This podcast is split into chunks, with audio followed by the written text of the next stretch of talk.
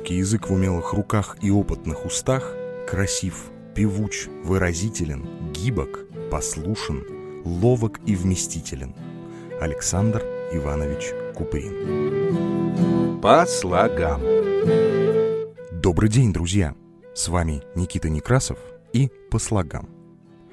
Ох, как же в этот раз эпиграф хорошо отражает возможность правильного употребления выражения, о котором я собираюсь вам рассказать.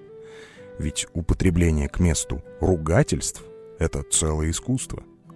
Речь сегодня пойдет о выражении, которое у нас в ходу. Место и цель употребления его совершенно ясны, а вот значение и история с этим сложнее. Но я для этого и задумывал по слогам — чтобы рассказывать вам интересные факты и разбираться со смыслом. А речь сегодня пойдет о выражении «ёкарный бабай». Словарь.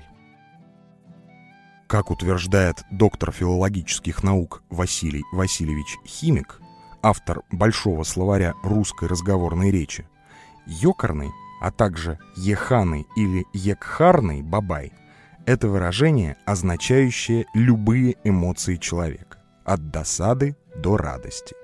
Наверное, здесь словаря и не потребуется, чтобы любой из вас сказал «да, так и есть».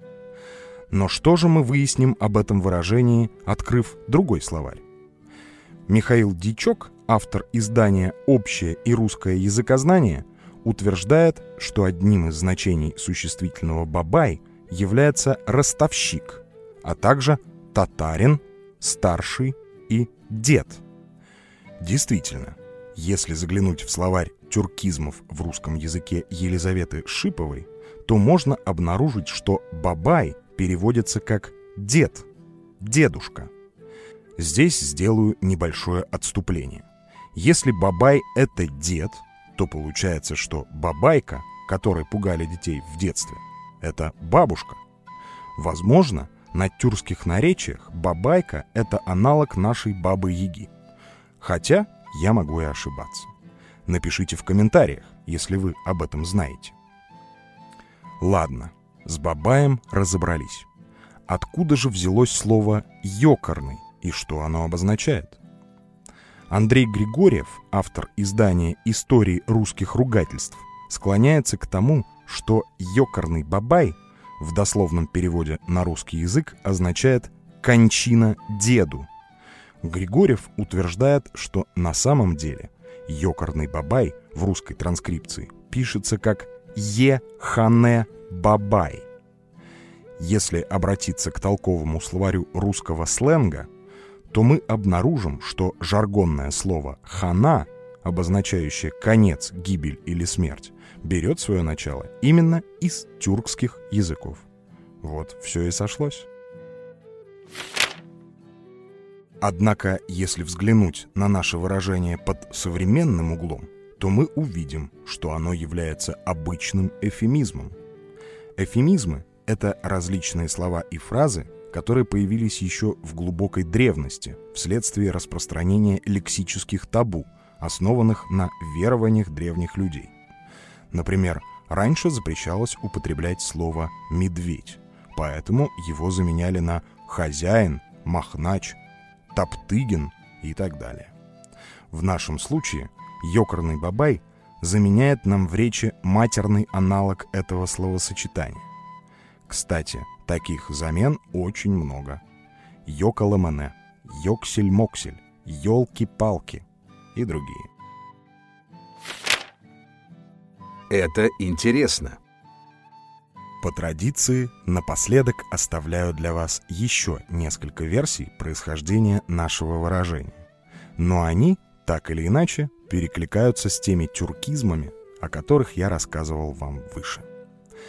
По одной из версий, слово «ёкарный» — это видоизмененное «якорный», а «бабай» здесь тоже употребляется в значении «дед». А дело в том, что на Волге в Татарстане работали люди, которые занимались установкой и регулировкой якорных бакенов. Это специальные плавучие знаки. Как только изменялся уровень воды, у бакена надо было изменять длину троса. Работа была не особо престижной, но и физически не слишком тяжелой.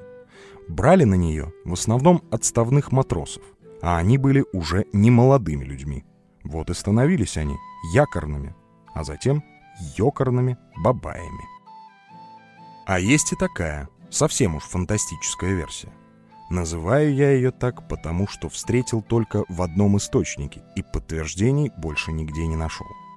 Так вот, согласно этой версии, слово «ёкорный» в переводе с тюркского жаргона означает мужчину с нетрадиционной ориентацией. То есть ёкорный бабай — это дедушка с нетрадиционной ориентацией. И эта версия очень близка к той, в которой наше выражение является обычным эфемизмом. По слогам. Дорогие слушатели, подписывайтесь на мой подкаст, ставьте лайки и рассказывайте о нем своим друзьям.